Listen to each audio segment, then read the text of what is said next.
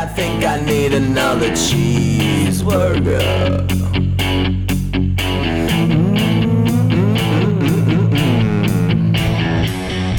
All right, so, so tell me how this goes, Murray. You're uh, you're, you're waiting at a Wawa, and uh, No, you're waiting. no. you got a I'm number. Working.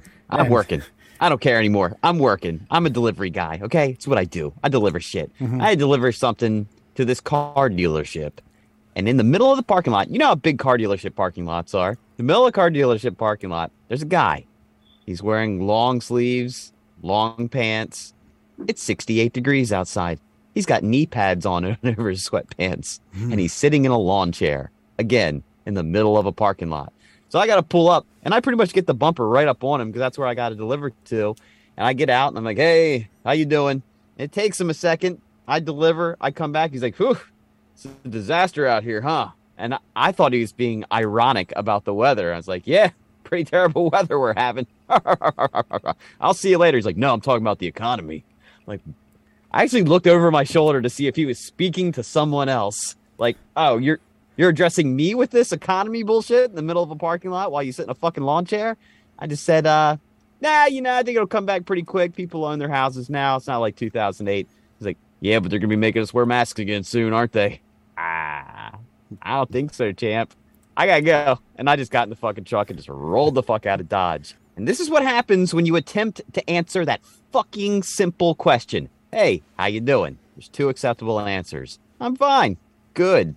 Or, hey, how are you? That's it. There's no other response that's needed or necessary. You're not allowed to burden me with your insane thoughts that go on inside your fucking head in the middle of a car dealership parking lot, apparently with your mobile lawn chair that you carry with you everywhere you go so you can sit down and take a breath in this disastrous world in which we're plagued with. So so he wasn't a salesman. He wasn't an employee. I Uh, have no idea what this person was. at first, like insane man. you know, lawn chair in the middle of the parking lot. I thought, hey, you know, like sa- salesman at work, and then you described his attire, uh, and I was like, oh, uh, Still, still possible salesman. Don't know what kind of car dealership it was. Right. Uh, with the attire, but as a salesman, a lead in with a bad economy is probably a bad way to get somebody to buy something that requires financing. Uh, you know, for most of the population. right. this, this, this isn't the general. That was Uh, a dead give. That was a dead giveaway. He wasn't a sales guy. When he when he met when he brought up the bad economy, Murray, you could have said like, "Oh yeah, of course it's a bad economy," uh, uh, or, or something to the tune of like, "Oh yeah, figures you got those uh, knee pads on for blowies that you're giving for forty dollars a pop." I was just trying to uh, vacate the situation as quick as humanly possible.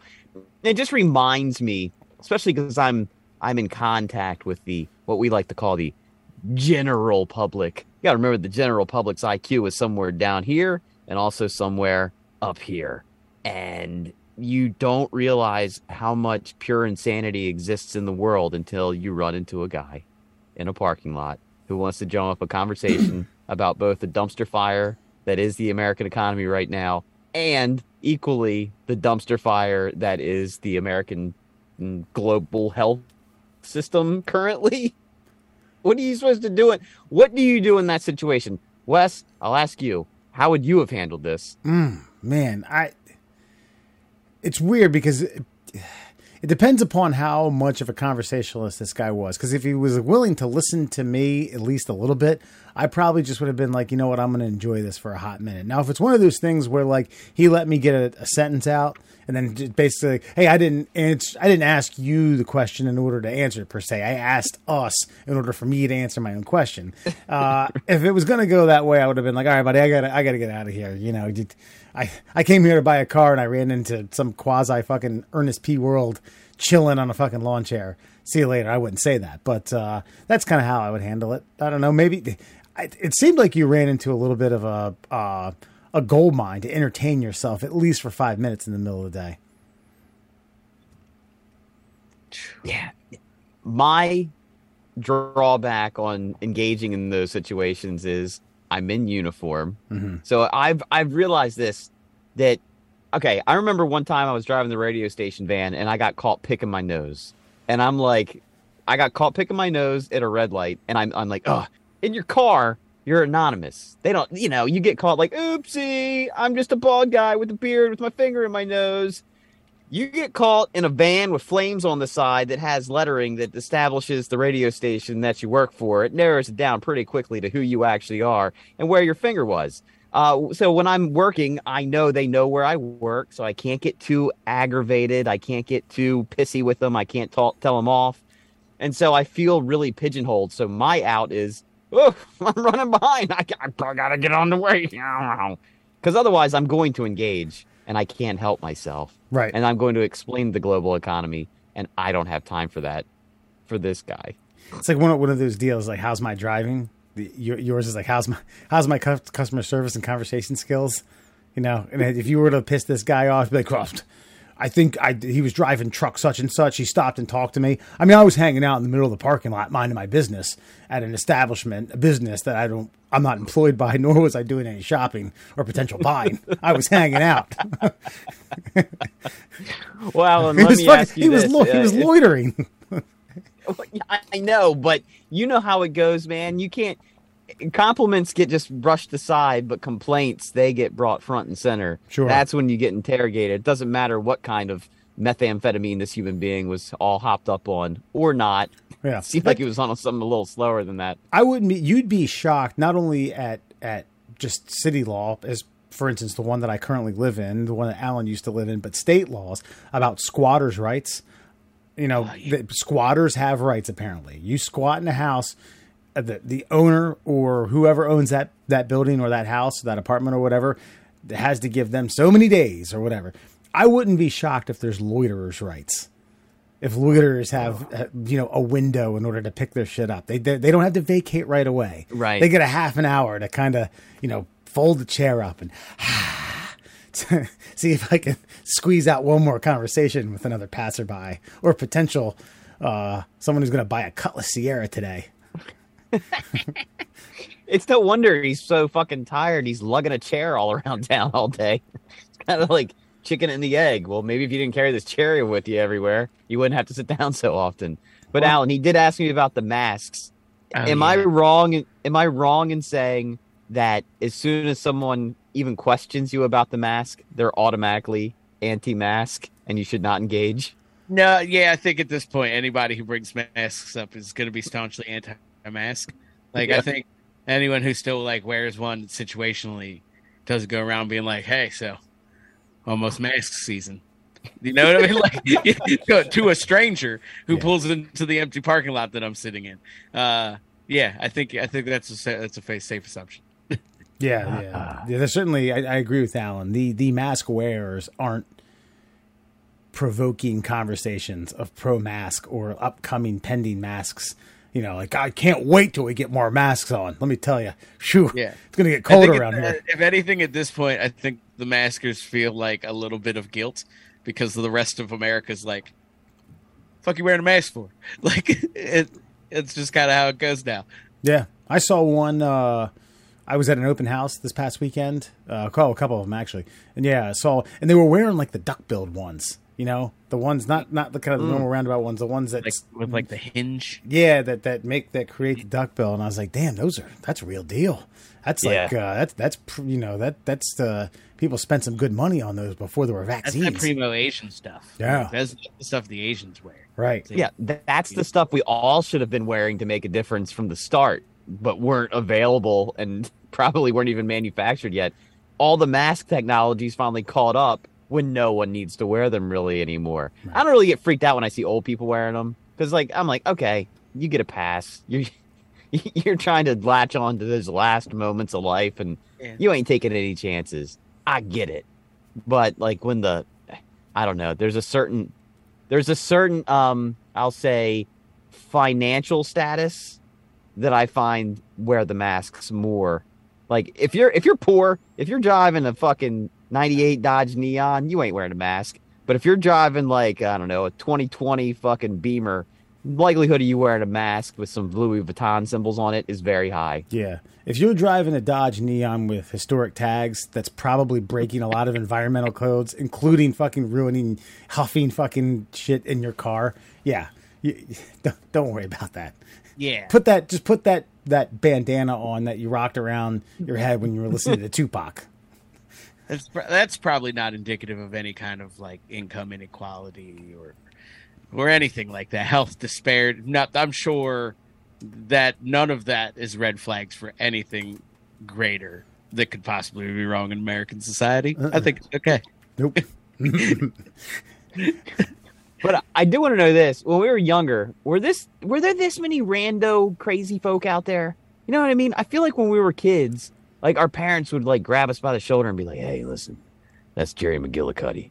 Back in '81, he stuck his tongue to the third rail of the uh, Amtrak, and well, he's been a little loopy ever since. So What? just stay close." I, I may be the wrong person to ask because I lived like less than a mile away from a veterans hospital. So uh, though we were kind of flocking around, I was gonna say, yeah, you guys had a, probably a good population, huh? uh, it, it, it depends upon if Murr came into town. Now, was this guy uh, mentally handicapped in any way, or was he just was he just chilling? Um, well, he definitely wasn't driving. That's red flag number one, right? Eh, yeah. Um, Maybe he lost his uh, license or lost his car or both. I He know. definitely asked a random person who was obviously working and in a hurry um, about the general disaster of society in the middle of an open parking lot. So that's uh that's number two. Uh-huh. Um, yeah, I'm gonna go with the answer is yes. He checks at least two of my boxes, which kind of fills in the rest of them for me. Yeah, yeah. I, I mean, were there this many or that? I mean, I don't know. When you say this this many, I think you just had like a a, a very unique situation today. So where you you you know it was one person. No, it's not. This, I mean, this is like a this is like a bi daily occurrence for me. I'm saying like four times a week. I'm interacting with. I'm interacting with like parking lot guy, somewhere else and uh, anywhere else. Just Gotcha. name it. Throw a dart at a map, and I will find you a crazy person that I will have to talk to. Yeah, I mean, I, I don't know. I really don't know the answer to that. I would like to say no, but maybe it was just the fact that when you were younger, you weren't or didn't weren't deemed approachable by crazy man. If you were if you were a kid who was walking through that parking lot, he he wouldn't have asked you about the shitty economy. He's like, this kid doesn't care. Or maybe the paranoia level's gone up. Maybe there are more crazy people. Maybe there's just the like the, our generation has grown old. They've gotten into their 40s and 50s, and they're like, oh man, I got to get the running pants and the uh, and the and the, the the the knee protectors on. Yeah, I think there's kind of two, there's kind of two things that work here. I think you're right. I like like your guys' generation, and maybe slightly older than you guys, is like reaching like, you know, like if you've abused alcohol this whole time, might be going a little crazy. Uh, you know what I mean? Like things like that. Like you guys like the 40 to 55 age group is starting to fucking really show its miles. And so and they're generally like they're a little bit more of a, a tech savvier uh you know a little more more sociable uh demographic i think so you just you get you know like imagine if you were five years older and a fucking gin drunk and just never got off the Gilbey's and stayed in your small town you know what I mean? You'd sit in the parking lot in a lawn chair with some knee pads on and ask the mailman about fucking, you know, whatever it is. The economy might might happen today. you don't know. or the weather, or child support. I don't know. Yeah, I don't know. anything, any of any of those things. There's a, a number of options. Yeah, you could. Murray, I just ass- I just assumed the conversation was about the weather because it always seems to be, and it took a dark. And I, this is the one time I wished it was about the weather. it's Right. usually like, "Yep, it's a nice day outside. Hopefully, it stays like this all week." Yeah, well, this economy's going to shit, though, ain't it? Ah, and, And I got still Go ahead. No. What were you saying? I was gonna say he got you because like the segue that you said was very much like it could have been weather related. He's like, "There's a disaster out here. Well, hurricane's coming. Yeah, Yeah, good point, sir. Tell that- astute, astute observation. tell that to the folks in Tampa. Yeah. He's like, fucking think housing market, interest rates, fucking through the roof. Whoa, all right, but I think the only hurricane that this guy was aware of came in a forty ounce glass bottle. yeah, good point. You could have told him like, "Hey, at least at least it isn't Mississippi, where uh, where, where, where ex quarterbacks are taking fucking uh, what was it uh, welfare money, Welfare money? and, and building new uh, new facilities at his, his alma mater that his daughter happens to go to. Now I feel like the crazy person because we're totally segueing into the Brett Favre story out of nowhere. What do you mean out of real nowhere? thing. Because it because it, it's stealing money, bad economy. Oh, good call. Um, now, did you read the whole story on on Favre? I've read. No, I mean, I y- y- yes and no. I've read a couple news articles on it. Uh, I know that they've been pumping out stuff every day, but I also I did read that somewhere tied into this is the Million Dollar Man Ted DiBiase's son, the one who didn't wrestle.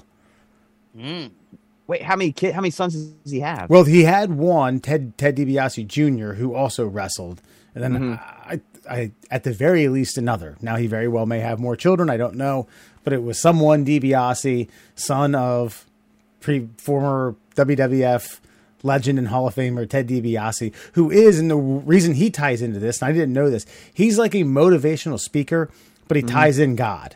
You know what I mean? It's Yeah. not like Yeah, hey, yeah. don't. It's not like hey, go out and get you know find God, but it's like you know, God believes in you, this type of thing. Uh, but he's from Mississippi, and apparently he makes good money doing this. Now, not Tony Robbins money, but you know, you could you know, but Ted DiBiase, I might go pay to watch him fucking hand? talk.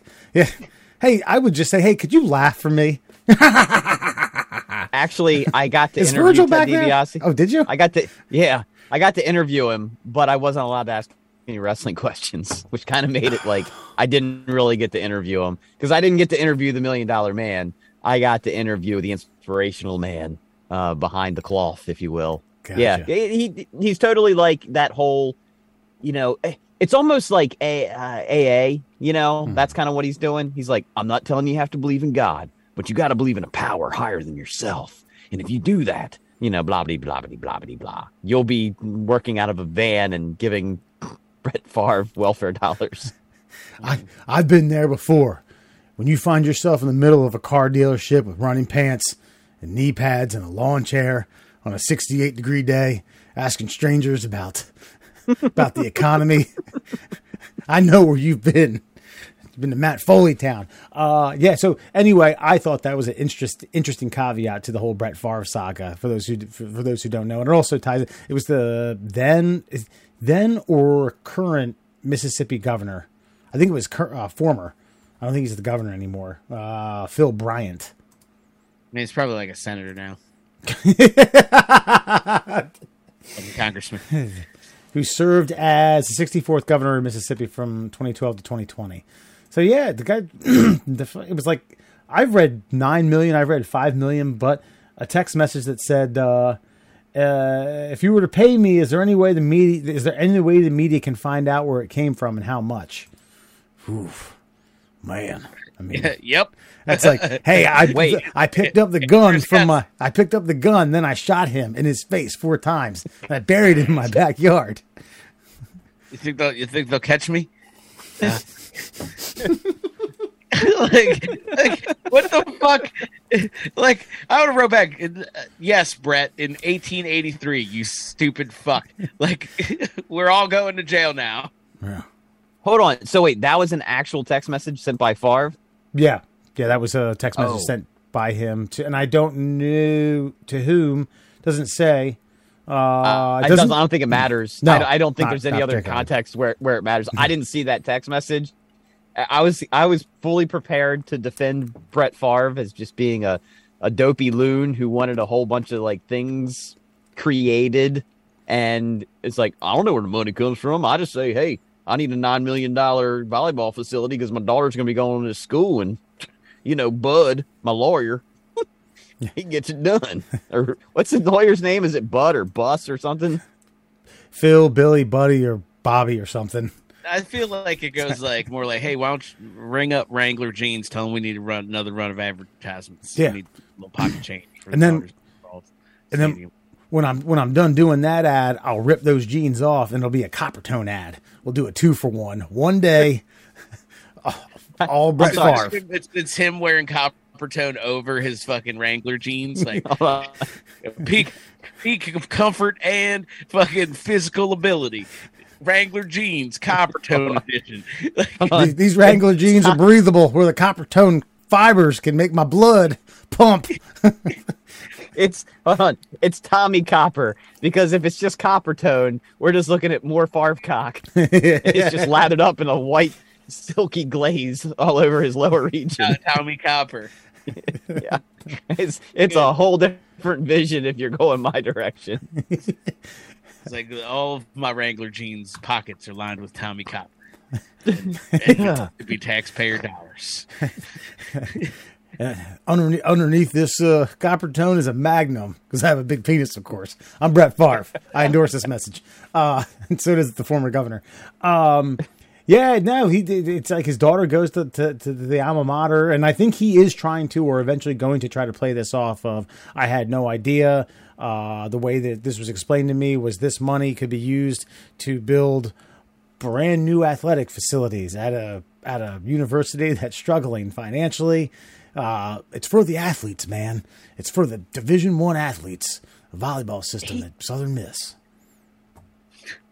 He just doesn't strike me as the guy that I mean, and, and you can correct me, and I'm sure Alan will, but he just doesn't strike me as the guy that's like, uh, where can we get the money from? Well, Brett, uh, the coffers are kind of dry. I mean, I could pull some strings and I don't know, take some food stamps out of some single mothers' mouths. We'll do that. he just doesn't strike me as that guy. You know what I mean? Yeah. No, I, I I'm with you on that one. He seems too dumb. Like somebody else came up with this plan, and like he really didn't know, I mean, or maybe he knew. Maybe fucking Brett Favre is a secret genius, and we have no idea. Yeah. But Well, that text message sure sure seems like he knew what was going on. That's what I mean. He blew up my spot there. I didn't see that text message. I read everything else, and I was like, Brett Favre is a dumb ex quarterback who wants to do good for the community. And yes, his daughter happens to go there, so he's going to try extra hard to make it happen. But did he really know it's coming from welfare? right, I don't know. Ah, yeah, I mean, we'll, the we'll find out. Does blow it up, really? I guess we'll find out. Yeah. Yeah, He was basically like, "Hey, do you think I could use this welfare money on not welfare stuff, and the state will find out?" And the person was like, "No, no, you'll be fine. Just do whatever. Just use it on whatever." But I but I also read that he paid like most of it back except for the interest or something. Well, what's the interest on four million dollars? yeah. What was is the juice still running? I, I don't know, but I, I think I feel like he had paid back almost all of it except for like a few hundred thousand dollars, and but then they found out about it, so it's like, oh shit, you know. And so now it's a big story. I don't know. Does it just seem like ever since he went to the Jets, they've been trying to bury Brett Favre? I mean, yeah, he fucked up. He was banging that sideline reporter or whoever the hell she was. Unconfirmed. Uh, yeah, the only thing confirmed is he was sending nudie No, text I messages. yeah, I was text message say, I- strike again. I think he flashed his hog to like a Telemundo reporter, and she was like, "Do you see my Colombian ass? Absolutely not, Wrangler jeans. Hold on. get the fuck out of here." I think her it was um she she was made famous when she was attending Florida State. And then uh, God knows what she was studying, but someone was like, "Yeah, she's hot. She needs to be a like a Fox correspondent." Uh, I don't know if she was Colombian. I think she was just a really tan white girl. Her name was Jen. Yeah. two N's. Yeah. Yes. Yeah. No. uh, Yeah. I don't think she was telling. Well, you know what though? There probably was multiple incidents. I wouldn't put it past him. Yeah, that. Uh, hey, speaking of, I, I don't know if you guys ever heard this. Talking about like people perceived as dumb or dumb quarterbacks or dumb football players. Have you ever heard? So do you know who Cooper Manning is? Yeah. Okay. So Cooper was being interviewed by someone. I, do, I, I don't know who. It's uh, the New Orleans Business Journal. Uh, they asked them about the coming up Peyton Eli game. This is when Peyton was playing in Denver. Eli was still with the Giants. Like, hey, who you got? Did, now, have you heard the rant that he went on uh, to the, to the interviewer? No. No, this this this is unbelievable. This is absolutely great. So, quote. I'm so sick of people treating me like I'm a failure in the Manning family, he said.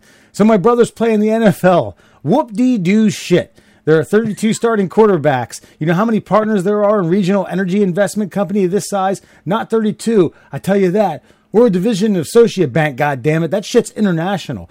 Peyton think people think Peyton is smart. Uh, continued Cooper, now shouting, He's a dumbass. Trust me on this. He knows nothing but football. He thinks a good business investment is buying a bunch of fucking Papa Johns in the fucking Denver area.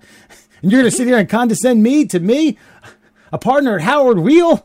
You think I'm a failure of the family? Get the fuck out of my office. Bravo. I like it. Hell yeah, man. Just sit here and fucking. And Cooper, Cooper's probably going to go on to be the biggest television personality. He's already hosting a game show. He's on all the commercials. Like, th- dude, that Manning family is a talented bunch. Yeah. I will tell you that right now. Cooper pop Eli. they- Cooper would have played Division One. I. I don't know if he would have gone because he was a wide receiver. Uh, but his senior year, he ended up having um, he got diagnosed with a spinal injury that uh, was somewhat debilitating, so he couldn't play football anymore. I th- I thought he was a QB too, and he got his he got his neck busted up, and then he just he couldn't he just couldn't play anymore. No, he was he was it, uh, Peyton threw him the ball. Peyton was a sophomore, he was a senior, and they were fucking God. they were torching people up in Louisiana. man, those I'm telling you, man, like I those Manning boys. Have you seen the latest where Eli dresses up as like a, a walk on for Penn State? yeah, yeah. it's- I I have. I, that is That- good. Chad, that something. Yeah, that goofy motherfucker. Like he's just perfect. He they're self-aware. I think that's what I appreciate about them. They are self-aware. They know they're goofy fucks and they just they run with it. So they're like no matter what Cooper thinks about his brothers intellectual abilities, they are they, they are all off the charts on marketing ability. Yeah, I think I this was this took place like I think 2013, uh, and I I have a hunch that at that point he wasn't necessarily like a you know Peyton was wrapping up his Hall of Fame career. Eli was eh, you know had a few years left, but two two Super Bowls deep. Uh, and I think Cooper got just got pissed off again. Like you couldn't fucking ask Ted DiBiase about wrestling. I guarantee you, this guy was not to bring up Peyton and Eli. he fucking, Yeah. fuck you, buying a bunch of fucking Papa Johns in Denver. I know. Okay, Wes, you being the bigger wrestling fan of the three of us, like, could you imagine that? Okay, Jake the Snake is in the other room, but you can only ask him about DDP yoga. God, that's just it's almost impossible, man. It's just I, like I, I'd have to I'd have to like go to the the the drawing board and see if I could ask something metaphorically, you know, like mm, get it, get it. But I can I can just remember like, and, and this is one of those deals. Like, hey, Ted DiBiase is going to be calling in for an interview in about 15 minutes, but you can't ask him about the WWF.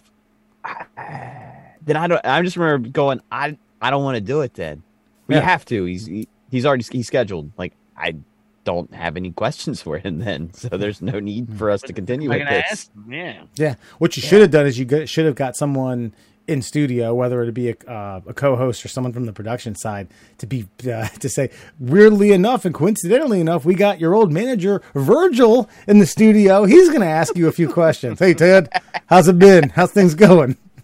Remember when I used to take a bunch of beatings for you? this is Remember actually- when they pretended to let me wrestle and they let me hold your belt for a day, and then right. they told me I sucked and I couldn't talk anymore? I had the the uh, gray sleeveless diamond tuxedo with the dollar bills on the uh, on the trim there. Actually, this is uh this is me and a buddy of mine had a really really good debate about uh later on in Floyd Mayweather's career. Probably the last like dozen matches or so, his entrances were were, were Showtime. He had the O'Jays perform what the cut Monday. No, was it? Mo- The O'Jays did a song called Money, right? Did they? I, I believe so. so. yeah, yeah. They performed that, uh, and me and my buddy said, I said they ought to do the Ted DiBiase theme and have Ted DiBiase and Virgil walk out with them. And he said no, that they should do the Shane O'Mac theme and have Shane McMahon walk out with him. And we used to ask people like, what do you, what do you think? What do you think the better entrance is? It was split. Oh, I think that it was split down the middle. I think Ted DiBiase because that's coming out with the million dollar belt, like the million dollar champion, like that. That's yeah, no, hands down. I think I think Shane O'Mac's great and all, but iconic. Come on, that's Ted DiBiase. Alan, what, what you know the you know the Shane O'Mac uh, theme, right? Yeah, yeah. Um, I mean, God, that Shane O'Mac theme song is. But see, I think that's my generation a little bit more. Yeah. You know what I mean? So for me, like, I hear that and I kind of lose my shit. I expect them to jump off a stadium. You know what I mean? so like, that, I think that's uh, like that's that's Shane for me. I think if I'm gonna vote Okay. with my heart, yeah. and this is that's the. a tough one. That's that's that's a difficult choice. I think we we, But I- we need to legit put this up to a poll. I, and I'm down I- with that. And dude, I have the most respect in the universe for Shane O'Mac. I would argue that Shane McMahon is probably a better wrestler all around than Ted DiBiase ever was. But Ted DiBiase was a showman. And if you get the Ted DiBiase theme coming out, you're getting not just my generation, Alan's generation, you're getting previous generations. Like you're getting your dad's generation, Wes. You know what I mean? Like Yeah. you're getting this wide berth and everybody's going to think that's awesome. But like again, somebody like your dad's going to be like who's this who's this guy? I, 40-year-old can- guy? I can almost guarantee you that if either one of those people walked out with Floyd Mayweather during the fight, he, my father would have been like, "What is this bullshit? Why can't they just walk to the goddamn ring and fucking box? yeah. He's got goddamn circus out here." Yeah, that's that's true. Well, dude, uh, there was one entrance I remember that Tyson did. No music, head towel, black shorts, walk out, entourage. No, nobody says a goddamn thing. That's got to be fucking intimidating as shit. Yeah, when you we ain't got no. But then again, no Floyd entrance. Mayweather, Floyd's not intimidating, so he's got to do some pageantry. Yeah. Well, we'll put it. We'll, we're gonna put it to a poll. We're gonna put it to a poll. Let me let me see if I can get some good pictures. Maybe even like uh, I don't know if I can embed like a player that has a little bit because both of them have that. But you know, Ted DiBiase, money, money, money, and then Shane O'Mac like, but must be the money, something like that. I think it's Okay. here come here comes Here comes the money. What's must be the money? Isn't that a rap song? Oh, must Yeah, be yeah, the the money. Must be the Yeah. money. It's a Nelly song. It's a Nelly song. Yeah. Okay. you drummed up something in my head though. What could make wrestling great again? Hmm. What what what needs to happen in wrestling to make it great again? Well, we need to uh, men in black the entire wrestling community and make them believe it's real. Again. yeah, but even during the Attitude Era, the Attitude Era began with the Montreal Screwjob, where Vince told everybody that it was sports entertainment, and Yeah. that was the zenith of wrestling. So the zenith of wrestling happened post ad- admitting it's fake. Yeah, I, So- I, I don't think that. I, Alan, correct me if I'm wrong, because I don't watch a lot. I don't watch much of it e- anymore. I heard about Because this it's not whole- good. I, well, I, even if it was good, I'm not gonna. I'm not gonna watch it. But here's I the thing. what if it was good. Uh, I, I don't think it's one singular thing. I think there's a lot. Dial back the pay per views. I get it. That makes a lot of money, but but you haven't won a month. You, you're killing your talent. Bring back some jobbers. Don't have people have high and lows where because with the jobbers, you know, you you you can segue into this. You have guys who are like contending for a fucking intercontinental title, and then three months later they're they're getting beat every week on Raw. Uh, let these guys write their own stuff. Apparently, Vince uh, edits and writes and has to see every now now not Vince, but he used to be able to like they, he had to basically vet every person's vignette or talking sequence. They're not actors. I know they are kind of actors, but there was a human element when someone could get out there and just kind of spitball and go with it. Um, you know, not everything has to be an aerial high fly act. An armbar works every now and then. A sunset flip. When's the last time you see, saw a sunset sunset flip?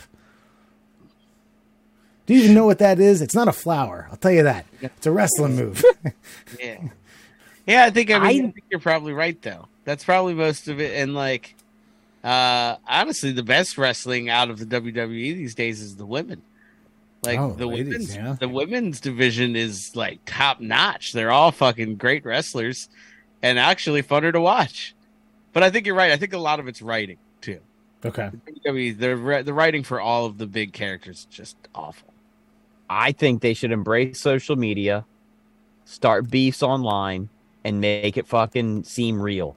Because I think people will believe it if people are talking shit on Twitter and Facebook and all that stuff, and then you'll tune in to see what they say to each other's face. Oh, you're a big man talking online. What you got to say now? Didn't they And do that with with Flair's last match? It was supposed to be like some sort of like thing, and then uh, Jeff Jarrett and Jay Lethal beat him up in a parking lot, and they they they got it on like a camera phone or a phone, and then a camera phone, a flip phone, eight pixel can no, they got it on like like someone filmed it on their phone, and then those two gave like Jay Lethal was like I respected him, I loved him, he was an icon to me, and he talks down to me in the parking lot, tells me I'm some hack.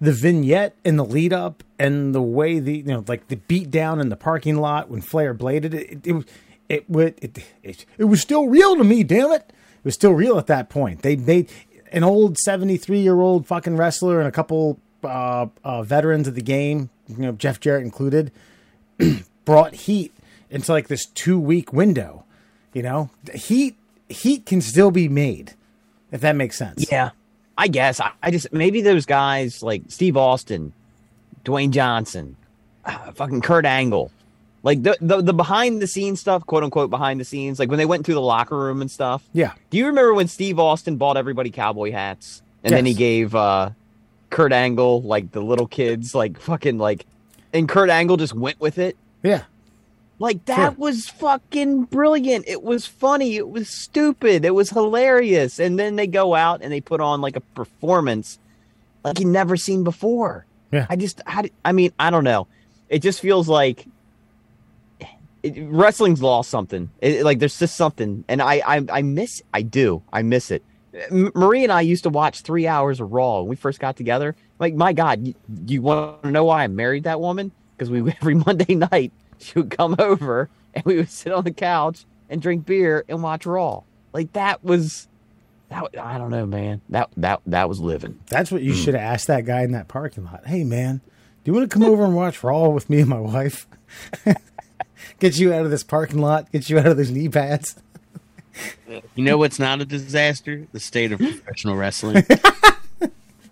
I think he would- I think he would have took you up on that. just let let the creatives be creative. I guess that's the point. Let Yeah. the crea- find creative. There's how many want to be professional wrestlers out there. I'm sure there's a lot of them that are really good on the mic. So don't don't take them out of their element. Let the creatives be creative. I agree. I agree. And speaking of creative, here we go. Good old James Cameron revealed, and I, I don't know why. When did when did Avatar come out? 08, 09? It was at least ten years and more than ten years ago now. Yeah, and and are they? This story has to do with James Cameron butting heads. James Cam, fuck, I don't know, man. I must have listened to fucking. fucking character. something. That's his James Cam- wrestling persona. That's right. Uh, Cameron. Here comes the Cameron. Um, revealed in like it was an interview with uh, the New York Times that he was butting heads with 20th Century Fox over key sequences of Avatar. I don't know. My question is, are they putting this out because Avatar Two is going to be coming out here soon? The re the re Avatar is going to be hitting IMAX theaters here soon. Then Avatar Two is supposed to be coming out. Been- it- that thing is supposed to have been coming out like the last six or seven years. Anyway, uh, the producers over there told him you need to trim some scenes. They didn't like uh, it, the scenes needed to be shorter, and there was too much flying around on the uh, Ikran, uh, what the humans called the Banshees. Uh, well, it turns out the audience loved that the most, and Cameron was later quoted as saying, "You know what? The, this building." Uh, we're meeting in right now, this new half billion dollar building complex you're in right now. Titanic paid for that, so I get to do this. Uh, I, hey man, bravo! Because I, I don't know, there is something called Final Cut uh, Authority, meaning someone on set, uh, whether it be producer, director, uh, you know, owner, a production company, uh, has final say on what goes into this. And my guess is that it wasn't James Cameron on this; it was 20th Century Fox. So he he got a boner and said, "Get the hell on out of here, go that Yeah. way, go that way." Yeah. Th- This comes down. Let the creatives be creative. I know what entertainment is. You know why? Because I make it. So if you want to fucking continue to enjoy the fruits of my fucking labor, Right. you get to shut the fuck up and give me your goddamn dollar bills. Deal? Deal. Now buy me a four hundred thousand dollar camera and I'll This be on my way. I mean, it's clearly on a much smaller scale, but this, this is vaguely re- not even vaguely. This is uh, extremely reminiscent of how I operate at work. I'm like, oh, do you, do you want someone who sells millions of dollars a year? Then shut the fuck up and let me do what I want, want to do. Do you want do you want to reap the rewards that I bring you? Shut up. Leave me alone. Yeah. You you give me Leo and you give me fucking Kathy Bates and Billy Zahn, Zane. Billy, Billy Zane. Oh, okay. Kathy Bates was in that. I was just saying. I was like, Kate. Kathy Bates never looked like Kate Winslet. Hey, Winslet. Yeah. the wrestling version. yeah. Um, I don't know. I, I it, it, it's weird though because like again, I'm I'm wondering why this is being released now, and I I guess it just has something to do with again creating heat, creating some heat. I'm willing to bet that Avatar 2 is now in the, the the cutting room process and somebody at 20th century or 21st century Fox is like I don't know. I don't think this is going to stand up to the last film. And to get out of it, to kind of like put all the responsibility on James Cameron, it's like whatever's coming out is all on James. We had nothing to do with it because he wouldn't let us. Because here was the big temper tantrum he threw back in 2008, and so we're not allowed to. T- we're not allowed to have any notes on the movie. It's all James's. So if it flops, it's all on Cameron. But if it's a success, it's all on 20th Century Fox because we let him do what he wanted. Right. Let me. I mean, okay. Let me play devil's advocate for a minute, and you can agree or disagree. So, the people who came to him and said, "Hey, we want you to trim some fat on this film. It's too long. We need to get rid of some things. Here's this."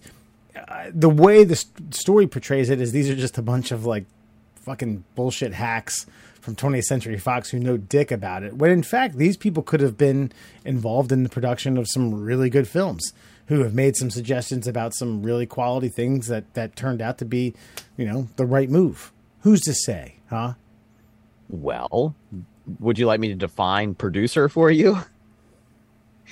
Producer is the person who has a, a giant bank account and would like to recoup the money that they invest in a film. Mm-hmm. And they think that they're creative because, or they, they think that they have some say in the creative process because they bought the thing. Okay. Whereas they may be they they may, may very well be some very creative individuals, but they're not directors. They don't work in the film industry other than to hand out checks and to stand in the production room and look over somebody's shoulder and give notes. But beyond that, that's all they're good for. Now, some of them, like if you or I or Alan had a shit ton of money, we might have some good ideas on a movie mm-hmm. and you might want to listen to them. Or we could just be some shitbag trust fund assholes who have a crap ton of money and we want to tell people how to make something so that we can say, like, oh, oh, oh, you see that scene? I told him to make it like that. Hey, oh, oh, you see, watch this. Here's the edit. That was me. I did that. I cut it right there. Yeah, that was a good scene. I loved it. Yeah, you should love it too. So you're saying these are like uh, um, owners of sports teams who think they can evaluate talent and it could make trade suggestions, right? Yes, these these are Jerry Jones, 2000 on. That, that's who these people are. Gotcha, gotcha. Alan, what uh, what, producer thought it was a great idea to make? Uh, and I I was chuckling in the bathroom thinking about this today. Uh, that made uh, Gary Busey a role model father figure in Rookie of the Year. Uh, A fucking genius, that's who. It's probably the same guy that fucking greenlit Titanic at the end of the day. Hey, I don't know about you, but that's a fucking move for the ages. I still, when I think American father figure, I think Gary Busey. I don't know about you guys. Do you think like like James Cameron, fuck James Cameron slapping himself doing a Harvey Wippleman? There's another um, wrestling reference on I, the thought- I back. just at this point I just picture James Cameron rolling up to set in uh, to set in like a, a pink Range Rover with like a pink fur, Right. Fucking Cameron, like circa two thousand three. yeah, Like, Hey Ma that- playing that- through the through the subwoofers. yeah, Uh, hey ma, But um, did James Cameron giving himself a pat on the back? That that that same producer was like, "Hey man, I mean, they were against it. They were ag- they were against Busey being the pitcher and the love interest of the main character's mom. I pushed that through. I Yeah. I I swayed the needle on that one. Yeah. Do you see? Do you see how America calls Gary Busey their father now. That was me. So fuck off, studio. Have I told you guys the story about the the spider? The spider Superman lives the spider in Wild Wild West. Uh, With Will Smith. With Will Smith and uh, Calvin Klein. Wait, what? What is Okay. Okay. so this there was going to be post uh, Batman uh, the second Batman movie with Michael Keaton, Batman Returns. They were going to do a Superman movie, and this was right around the time that they did the comic book arc where Superman dies and then he comes back to life and all that jazz. Well, they were going to get Nick Cage to do that movie, and Nick Cage was going to be Superman, and he was going to die, and he was going to come back to life. And Kevin Smith was uh, the one who wrote the entire uh, the, the treatment for the for the movie, and he, he was starting to write the script, and then he had to meet with the the main producer, the guy who gave the most money to have the film made, and the guy wanted a giant spider in the movie.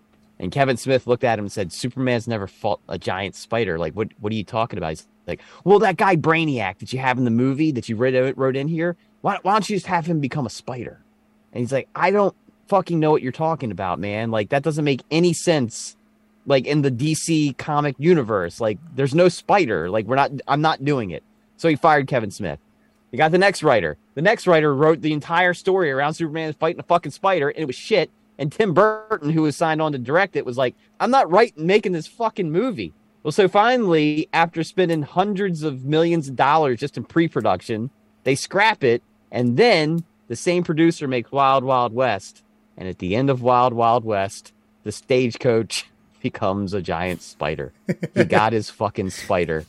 That's what producers do. That's what producers do. See, if this director had any wits about him, what would have happened is Nick Cage would have died, gotten buried. Michael Keaton would have like been, you know, uh, and then when he came back, it would have been Gary Busey as Superman. Alan, Yeah, I mean, what millions, billions, maybe billions. I think with a B. Maybe like as like Bizarro Superman or something. Like, Nope, that's that's everyone's favorite Superman. I'm back. Imagine if you get all that to- that toothy grin yeah, with fucking with like jet black hair and some fucking thick rimmed glasses. yeah. I'm Clark Kent. you know what? you, you, you know what death stands for? Don't ever ask teachers for help. That's what death stands for. Yep. That could you imagine? No, where's this fucking spider? Where's this fucking spider? All right, let's expand our brains and get into some OMG facts. That's right, my friends. It's officially time for Fun Fact Friday, brought to you, of course, by the Shit and Splints Recovery Group. I don't know if I'm prepared for this, but would you guys like me to sing an intro, or should we just go into it raw and dry? Yeah, yeah, I don't think I have anything. You know, it's weird. I was actually dreaming that that I was singing one to you, or we were kind of serenading each other, and I don't remember what songs we were singing. It certainly wasn't Cameron, and it, it Should have been. yeah, it wasn't the Million Dollar Man or Shane O'Mac theme. So let's just yeah, let's raw dog it. Ah, all right, I'm disappointed, and so's our fan. All right, so the, here you the, go. The Hulk Hogan theme then. Oh, what? Dun, Okay. Oh, you bitched about it, motherfucker. motherfucker. I know. dun, dun, dun, dun, dun, dun, dun. Ah. When you need some knowledge, but you're empty inside. Dun, eh, dun, eh, eh, dun, dun, dun, dun. I'll get some fun facts from my calendar and let you know why. Dun, dun. I don't know how they're good. I don't know if they're right. But at the end of the day, you'll have some. Fuck you, OMG facts. Let's get to it. Fun Fact Friday. I couldn't. I couldn't. I'm sorry. I couldn't seal the deal. That's I all do apologize. There, there is uh, Dude Love, aka Cactus Jack McFoley, had a great uh, finisher called Sweet Shin Music, where he'd kick you in the shin. Yeah, We should, we should send that to the Shin Splints Recovery Group. should. God, Mick Foley was a great. There you go. A guy who had really no physical ability except for the pain threshold that was within his fucking nervous system. Yeah. God damn, if he wasn't entertaining. Yeah. Yeah. I mean, Yeah. I could watch him getting chucked off the top of a steel cage by the Undertaker. I I think I see it once a month. Just I, y- yeah. Just Yes. to hear just to hear uh Jerry Lawler Ross. break- J- Jim Ross, but Jerry Lawler breaks character. He goes, "Oh God, oh, he's, He's dead. dead. He's dead. he's dead. He's dead. Oh my, oh my god, he killed him. Let's get to it. Five fun facts for you fuckers on a Friday. Did you know there are at least 100,000 chemical reactions going on in the normal human brain every second? Oof. What do you think? Uh, how many are going on with that guy you crossed paths with today at that parking lot? Yeah, right? Uh, at least two. Uh, one hundred thousand chemical reactions. I The wonder. If, economy and government conspiracy. I, I mean, obviously, you're gonna you're gonna get some ebbs and flows, but like, what would something like drinking coffee do? I mean, does that would that would that kick it from like you know fifty thousand to hundred? Does something like caffeine just you know double double the reaction? I, I you know I I don't know, but it definitely there's definitely a change. Like I have like this um I have this like superfood like uh like green powder leafy greens mix that I take in the morning Mhm. and within 5 minutes I'm like there's something happening here. I don't know what they put in this. I read the back. There's a bunch of like like coffee extracts and shit like that. I'm like, I'm definitely operating on a new fucking. There's an update happening in my mind right now that I don't know if I can control. Wait, what was the fact again? Can you reread it? There's a hundred thousand chemical reactions going on in the human brain every second, It sounds right. Hmm.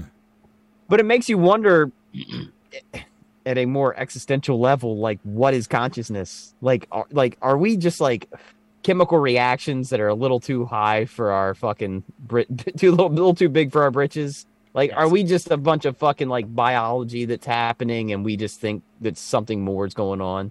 Yes, Okay, Yeah. definitely, hundred percent. Yeah. We definitely think we're way cooler than we are. We're not that cool. That's what they tell we're you. pretty Think- cool. like the, We were okay, cool. that's why I We're need top of the food chain. Cool. Uh, I mean, I guess We also have the, the most mental health illness. Cool. we ain't top of the food chain if we're in an ocean. Like, That, well, yes, but no. Okay, we okay. Was it last week or the week before? Like with those fucking cruise liners? Let me tell you something. If I'm able to rock fucking climb in the middle of the Atlantic, I'd say I'm at the highest end of the food chain. There, Hmm. there's some shark fucking swimming around, I bouncing. mean, his you are at the high the- end, but you know, Yeah. at, at what cost? You know, at what what is the cost of rock climbing in the middle of the Atlantic? I think it's only like 500 bucks a cruise. I mean, I, I that's fair. Yeah. And with the amount of food and booze you eat, there's a lot more than 100,000 As a chemical carnival reactions. cruise, five hundred bucks is probably like all inclusive too. Yeah. Mm-hmm. Uh, yeah, yeah, I think we might just be flying too close to the sun. Is all. You, and, and if the movie Waterworld has taught us anything, if it were to hit the fan, we'd still be top of the food chain. Well, it also teaches you that your urine is sterile when you can drink it. Yeah. What, and you know what? The producer of that obviously is missing fucking Gary Busey and a big spider. That was uh, that that producer has been since like 1967 trying to get a Water World movie made. like he pitched he pitched it at like the first fucking Ghostbusters. He's like, "What if we just flood flood the world Yeah. and then wouldn't have any ghosts, but Ghostbusters could handle it?" You know, and they were like, "That doesn't make any sense, sir." they don't. They Here's an also- extra. God. Here's an extra fun fact about Waterworld. It actually did make all of its money back. It's just it was such a high budget film that making its money back wasn't good enough. So it actually wasn't as it was not a flop by the technical standpoint. Mhm. It just didn't make the studio a shit ton of money like it was supposed to. Yeah. Well, maybe sometimes you got to take those producers' word for it. Gary Busey and water spiders. if you saw that, there'd be more than a hundred thousand chemical reactions going on. Your Fuck, head so- might your head might blow up. And if Gary Busey played the spider, fuck Jesus. Holy shit. I can feel my teeth growing. it's just so, so good. I was getting ready to say the webs would come out of his mouth.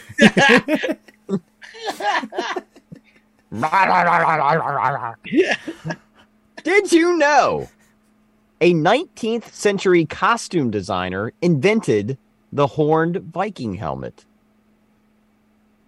so we've been That, lied that sounds about right. we've been lied to about uh you know the Vikings and the helmets. Wow. Yeah. 100%. Yeah. Wasn't a thing. Vikings would not have randomly worn giant horned helmets. It's just some imagery bullshit that some guy came up with. That's we, it. we need we, like w- fictitiously we need to make these people seem if we retell history as savages which they were And what but- would it? yeah what would a Yeah. savage wear Well, Yeah. they had they had very established societies. I don't know that they were savage, but Well. that's my point. Look, white Pretty savage. look, white people will write even other white people as fucking as weird as like weird, and they give them horned helmets if they so see fit. They're like, look at those weird white people. We're gonna call them Vikings. Hmm. Look at them. Look, look at them. They fucking don't. They wear leather clothes and pray to fucking forest gods. Weird. Well, apparently the Vikings were fucking tripping balls all the time, and they would fucking like the, the berserker bullshit.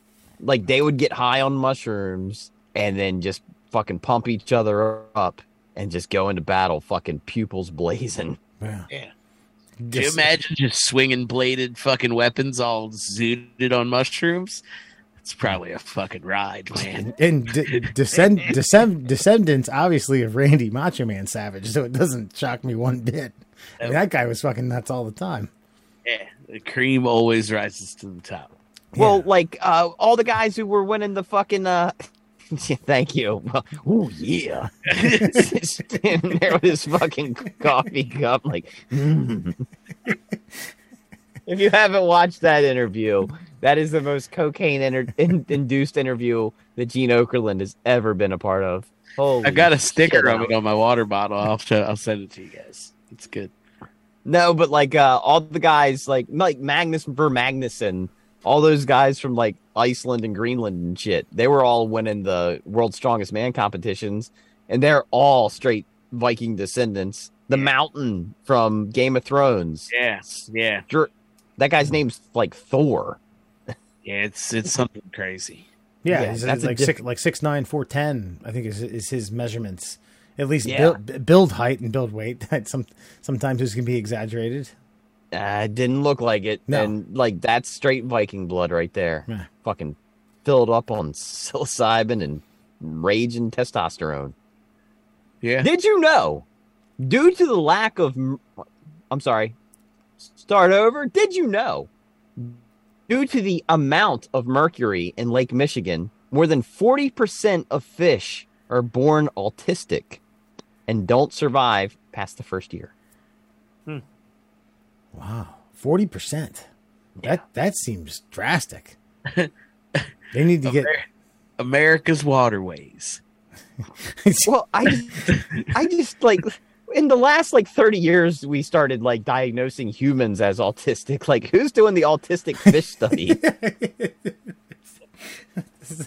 That is that is Yeah. got to be one of the most obscure government grants you can ask for. Like, listen, I'm going to need a million dollars to uh, study whether or not fish from this lake here are autistic. Like, uh, How do you tell? Are they counting krill? Like one, two, three, four, five, nine, Yeah. 12, or 25, 25 krill. And then they don't even eat them. right? How, how no, they don't eat them. and you said that, and they don't live past a certain point for the most part. What are, are they? They do they live the first year. They don't. They die before the first year. is that just because they just don't have natural instincts to to avoid danger or things like that? I would assume. I don't know what all of the like presenting features of autism are, but apparently it's present in fish. I mean, like, and, and I'm not mocking, but like, obviously, autistic children need more parental care. Yeah. And I don't think the fish community is necessarily down with like Right. following their young around to make sure they're eating. Yeah. They just a seagull swoops in and Yeah, a lot of nature doesn't make a lot of accommodations. it's kind of lets things happen. Ah, four and forty percent. I wonder, and ah, Christ, man, I, I've I've never read anything about wh- whether or not uh, fishing, catching, eating fish in Lake Michigan is uh, you know mer- mercury based. You know, I look, I'm just at a point where like they they always talk shit about like farm bred fish, Mhm. but at this point in human history, isn't that doesn't that seem to be like the most like clean fish that you could get? I mean, I know they say when you go out to like Alaska, like, you know, Canada, Alaska, yeah, yeah, yeah. where shit's flowing south and there's not a lot of like pollution going on. Like, yeah, okay, I can see that being healthy. There's- but anything else, There, there's parts of the Mississippi River where you can go and and turn your boat engine on and fucking carp fly up in the air. And they have they have competitions to see how many people can fucking beat as many to death as they possibly can because they're invasive and they want them out of the waterways. The the with the idea being that they don't want them navigating north to Lake Michigan. Now hmm. I'm fucking convinced that they've done that. And the the natural resource director of either Illinois or one of the neighboring states just hasn't said shit.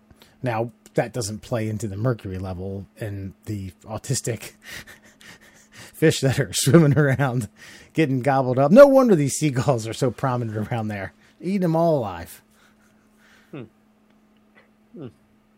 Interesting. I don't. did you know? You didn't know, did you? Nope. Black pepper was once so valuable that it was used as currency. Bam. Mm. Where in like India? Some some crazy crazy country like that? Sounds like all over the world. but even as as random as that fact sounds, it actually seems more sound than what we're doing.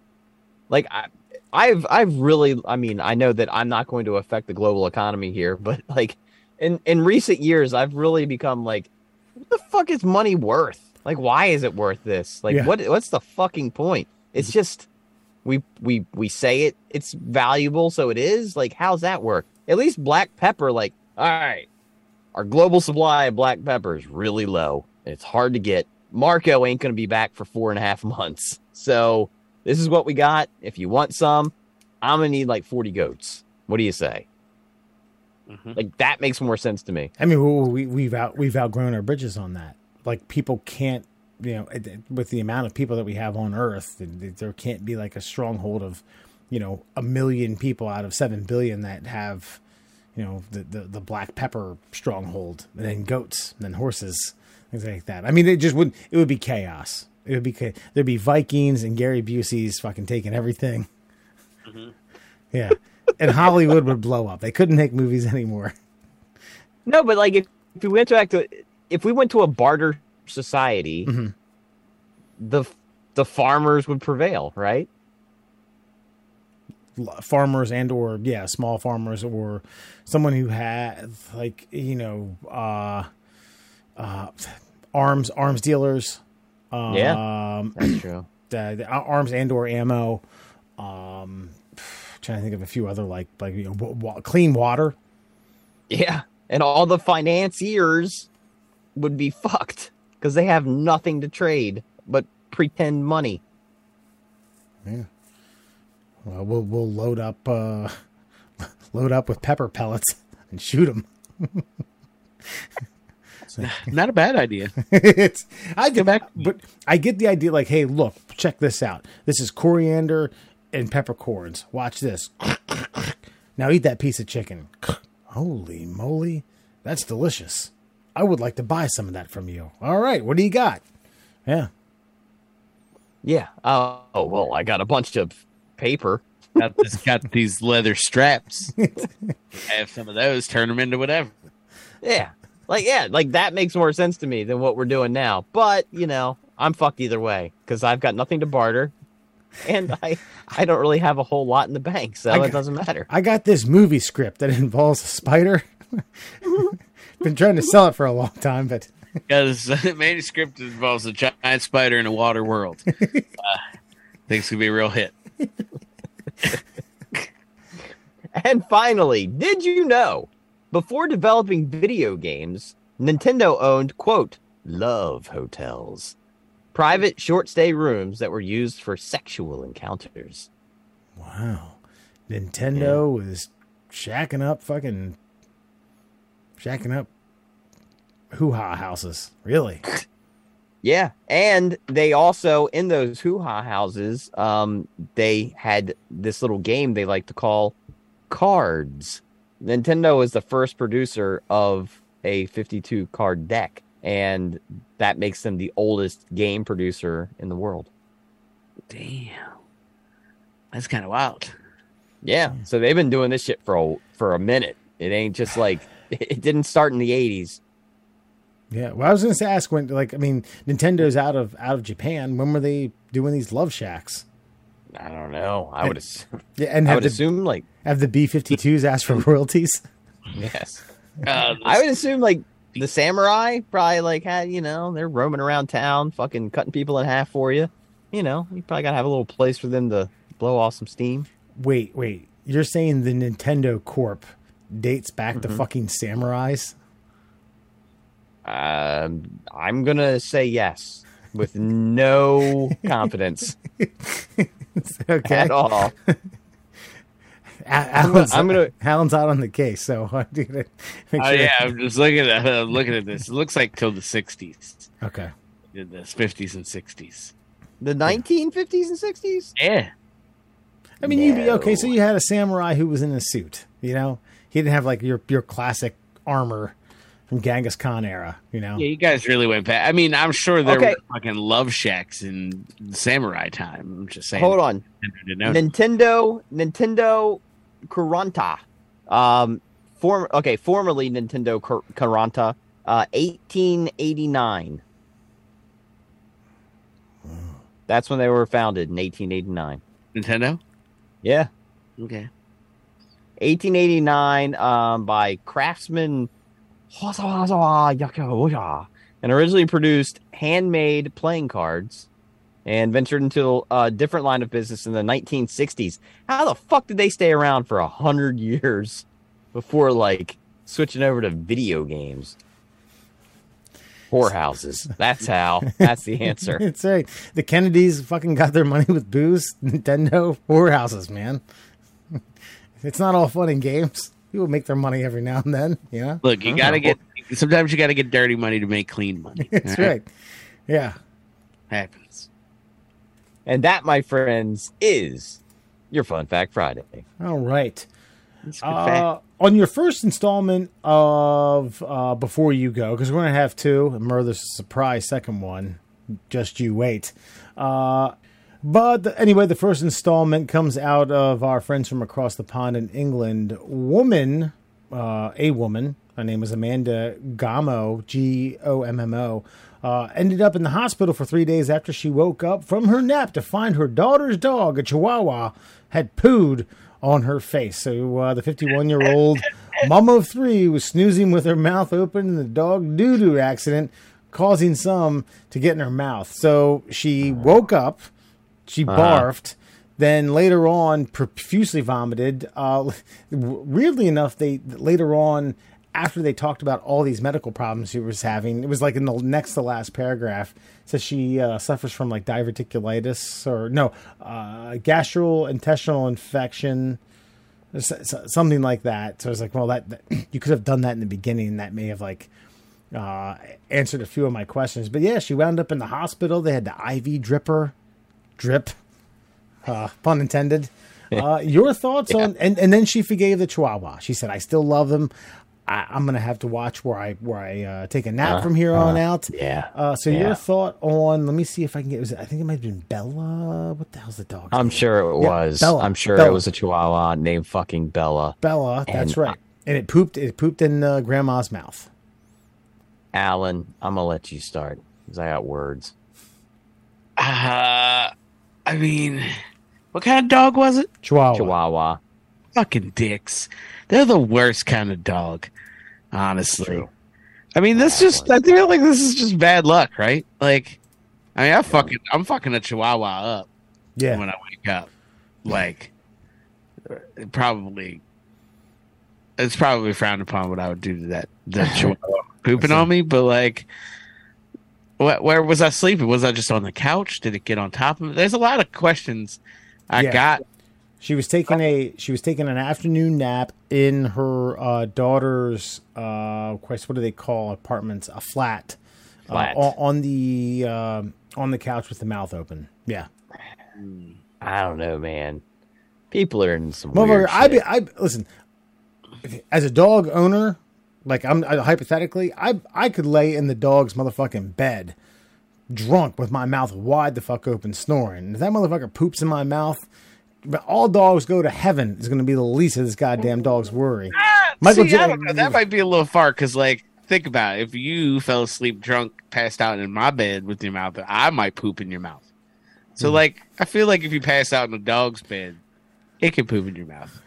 You probably deserve a little bit of that. But like on your on the couch, just being living your human life, that dog had to. And it's a Hmm. Chihuahua. Like, it's not like it was a fucking like Great Dane that like took a shit and it just so ha- I just so happened to be under it. Right. Like the Chihuahua had to like get into position. Mm. That's my point. Yeah, like Hey, you, you, it knew. you ever seen a dog poop? Like they gotta like they gotta do a quick circle. They gotta like I mean they gotta get on that weird back arch thing where like the front paws are touching the back paws. Like there's a lot going on there. I don't Like know, either I- she's a heavy I got I got pooped on by the dog we we live with.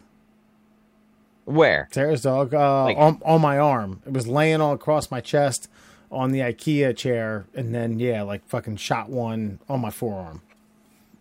Yeah, I punched that dog. Oh, I punched it, and then I went to the. and I was I was dry heaving for like a few seconds. And Sarah was like, "Get over yourself." I was like, "I beg your fucking pardon." Your I'd have threw dog, She'd have gotten the poop thrown at her. your dog just pooped on my fucking arm. And it's funny. Later on that night, we were telling a buddy of ours, Joshin, Joe, uh, and he didn't he didn't catch that it was a dog, and he thought that I pooped on Sarah. I was like, uh, yeah, we wouldn't we, we I wouldn't be telling you this story in conjunction with her here if I had pooped on her. We'd be broken up. wouldn't it's like wouldn't wouldn't there would be no coming back from that. So I mean, listen, I'm I'm not saying I was asleep and the dog pooped in my mouth.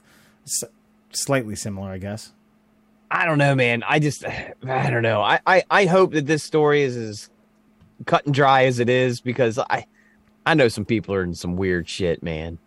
Like pun intended. yeah, like I could just see Grammy being like, "Oh, Bella, oh, you got a poopy, mm, a poopy right here," and then she didn't realize the consequences of her fucking sick fetish actions. And I, I don't know, man. It just seems odd that a dog has enough time to not. Some got in her mouth. I mean, that's dogs don't really have like bullseye with their shits. My dog's getting old. My dog happens to be a Chihuahua. We got to put the puppy pads down every night. We got to put three down in like the dining room area and two down in the living room area. And she is good about like hitting the pad, but the pad is also two feet by two feet. Okay, we're talking about like four square feet here uh, of a landing pad, and sometimes she misses. So the fact that this dog was able to hit a bullseye, I don't know.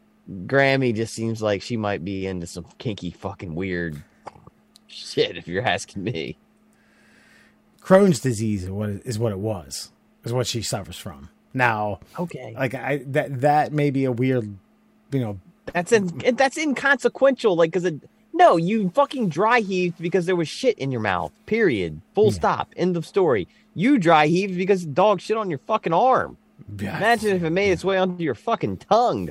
That's a whole different ball game. yeah. So maybe it was innocent. I kind of thought at first blush that you know, you know, Grammy might be. Look, man, old ladies, you know, they get a little dried up. They, yeah, they need a little something to grease the wheels a little bit. You know what I'm saying? You think uh, old uh, Grammy Gommo got into some dog poop fetishes, huh? Potentially. I mean, there is a video, one of the most shared videos of all time, and Right. two girls, one cup, and uh, not a lot of that poop makes it to a cup. Alan, according to uh, my sources, the movie version of this, the producer wants Cheech Marin to be the voice of the uh, of the Chihuahua. Your thoughts? I mean, that makes perfect sense. Mexican Americans. Like, that's just he just sings that song as a little chihuahua. Yeah. And good to go. Or they were going to get the guy who did the voice for was it the Taco Bell, the Keto Taco Bell? Remember? Yeah. Right. It's it, I, I think it's either it's either Cheech or Luis Guzman. You really got to go all out. You know, You- you, got to get a high end Latino actor, You inadvertently brought something up that I never really thought about. Luis that, Guzman. that no, that that character, that Chihuahua, that Yo quiero Taco Bell, Mhm. like that was, if we want to do the math, the first casualty of cancel culture. Was it? Yeah. They deemed that culturally insensitive and pulled the ad campaign from the market. That could be the first canceled character in the mm-hmm. history of cancel culture. Hmm. Was it pulled because of stereotypes? Yeah. Yeah. Huh. I mean, that seems weird, right? It's a Mexican dog about a Mexican, well, Tex-Mex restaurant. Right. Fucking You're really giving them you're really you're really giving them some fucking a long leash there, if you will. voiced by a fucking Mexican guy. yeah, that guy made Seems that guy, like he- think guy about made- that. Like they they stole money out of that Mexican man's mouth. He was uh, he was doing just fine, fucking like doing that accent, fucking talking for a dog. that guy did just fine for himself either way. Made tens of That's- thousands of dollars, and then you know he went to sleep and his dog pooped in his mouth. And No, it tasted just like Taco Bell. That guy, that guy. I'm pretty sure that's the one. That's the guy, fucking uh, from Reno 911. It's Carlos uh, Alazraqui or whatever. He's the fucking the voice of literally like a million different things. Mm. I don't know how, how he lost that gig. That kind of it's kind of whack.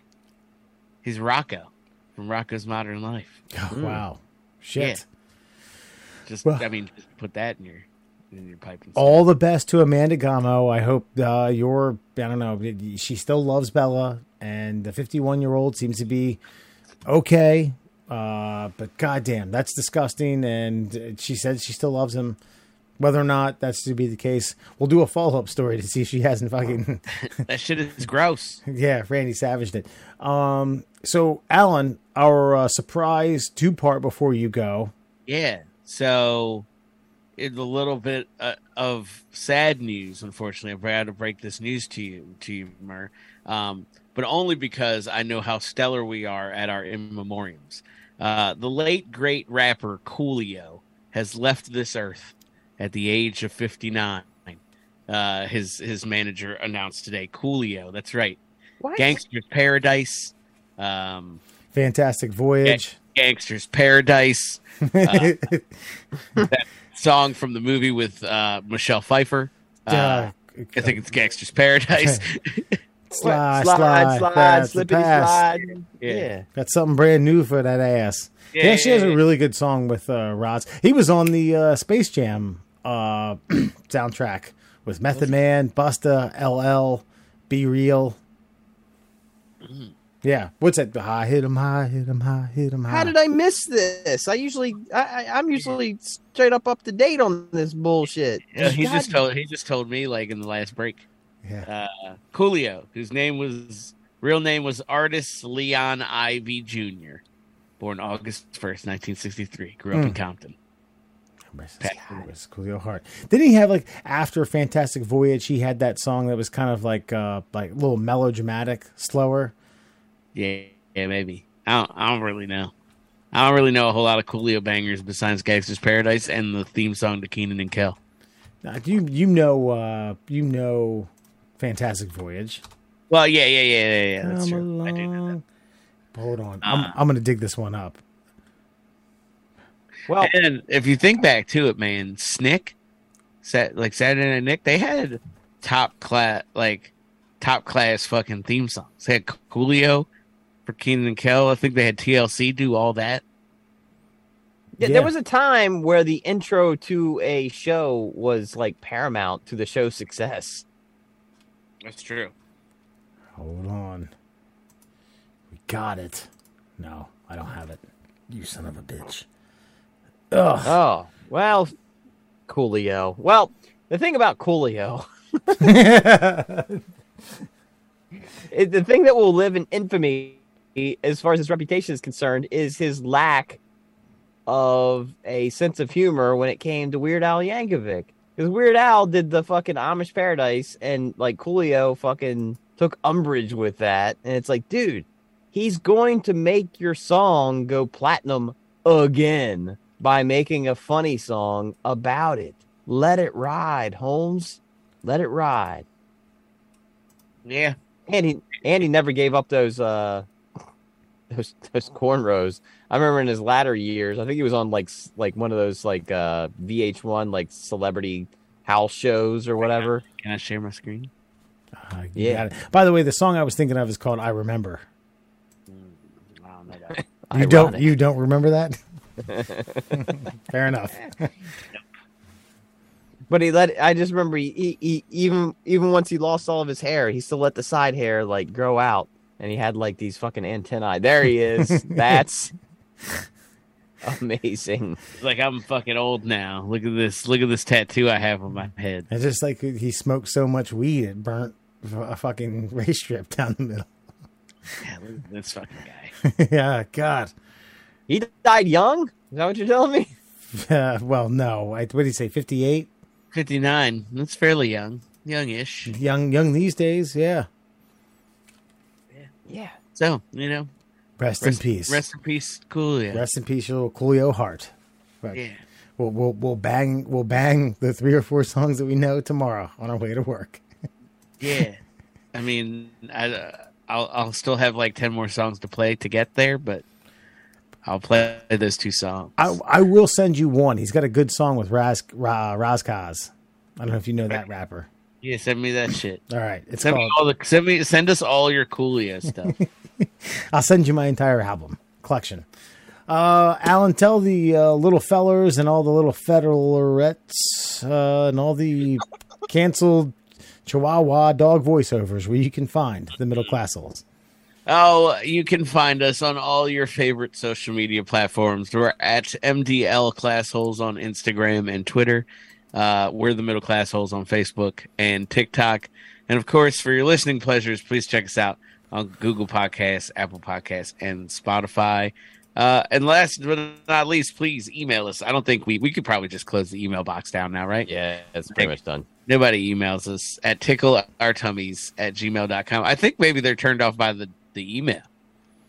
Well, hey, we're going to put out a poll. Um, we're going to figure out what the better Floyd Mayweather theme entrance would have been, and they're going to email us. God damn it!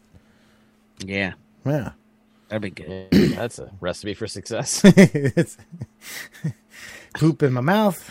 Add a little cumin. Let's get out of here. just can't. Like, I wish a boxer would come out to like the Blues Clues theme song. or- You know what I mean? Like something very like inconspicuous. Like the uh, yeah, Crank Yankers theme. Yeah, yeah. There you go. Come on, come on, cause we're having a ball. Yeah, We're just that, and then fun. just what we just walking out like I'm ready to fuck someone up tonight. a boxing. Yeah, that's right. All right, folks, we'll see you next week. Uh, don't know what we have on the horizon. Something. But we'll, Might get washed away in a hurricane. that's right. Right. Yeah, yeah, actually, uh, uh, safe, safety and my, my thoughts with anyone down in the Florida area.